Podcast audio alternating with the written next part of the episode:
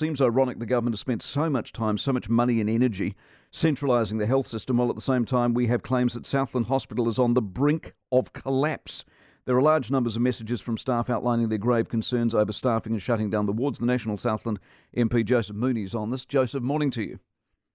Oh, good morning, Mike. How are you? Well, thank you. Is this widely known and accepted in the region?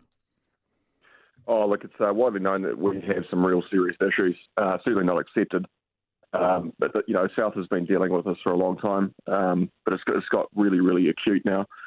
And you know, we we see a government that's uh, just sitting on its hands as we have a massive staffing shortage in the healthcare system. Um, you know, people are doing great work, but they need more help.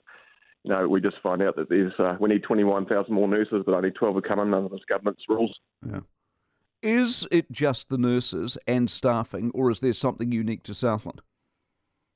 Oh, look, it's, it's staffing is a big, big one. But look, we, we have a government that just doesn't really seem to uh, see Southland's needs. You know, if I go back to 2002, government deliberately underbuilt the Southland Hospital on the basis of what they predicted was declining population by 2015. They thought the population would decline by 3,500 instead increased by 52,000. Um, so, you know, they deliberately underbuilt the hospital for its then needs.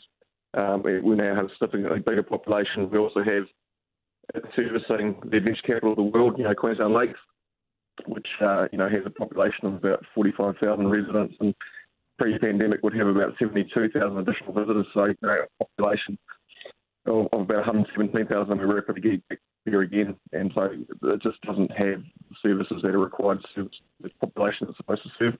Is it on the brink of collapse? Because I'm very weary of a lot of hyperbole that sits around health, and everyone go, everything's on the brink of collapse in health, and everyone's going on strike, and everyone's got a dire set of circumstances. Is it honestly on the brink of collapse?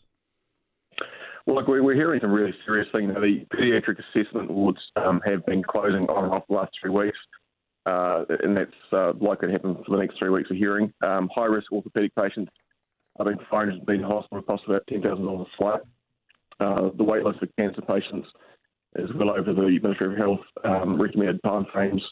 Uh, I'm, I'm hearing from people who are having these surgeries they uh, put off for time and time and time again. Uh, you know, and, and, literally getting to the doors of the operating theatre and being turned away uh, at the literally the last moment as the you know gowned up, ready to go. So it, it's pretty serious.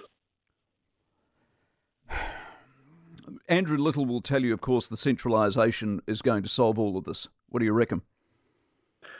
Well, they, it certainly hasn't so far. Um, you know, we we don't see people getting you know the help that they need. And look, it's not the only thing, but you know, the immigration settings are critical for getting these people in. Uh, you know, we just we don't have enough staff. We, have got you know awesome health staff, but we just don't have enough of them. So it's been massive pressure on the ones that we quite you know currently have. But we we have a government that quietly carves out immigration exemptions for, for soccer um, and meanwhile, they won't match Australia's policy of granting immediate residency for migrant nurses. You know, we have we have nurses leaving for Australia because they've just yeah. overworked and, and, exhausted. All right, Joseph. Listen, I appreciate your insight very much, Joseph Mooney, who's the MP for um, for Southland.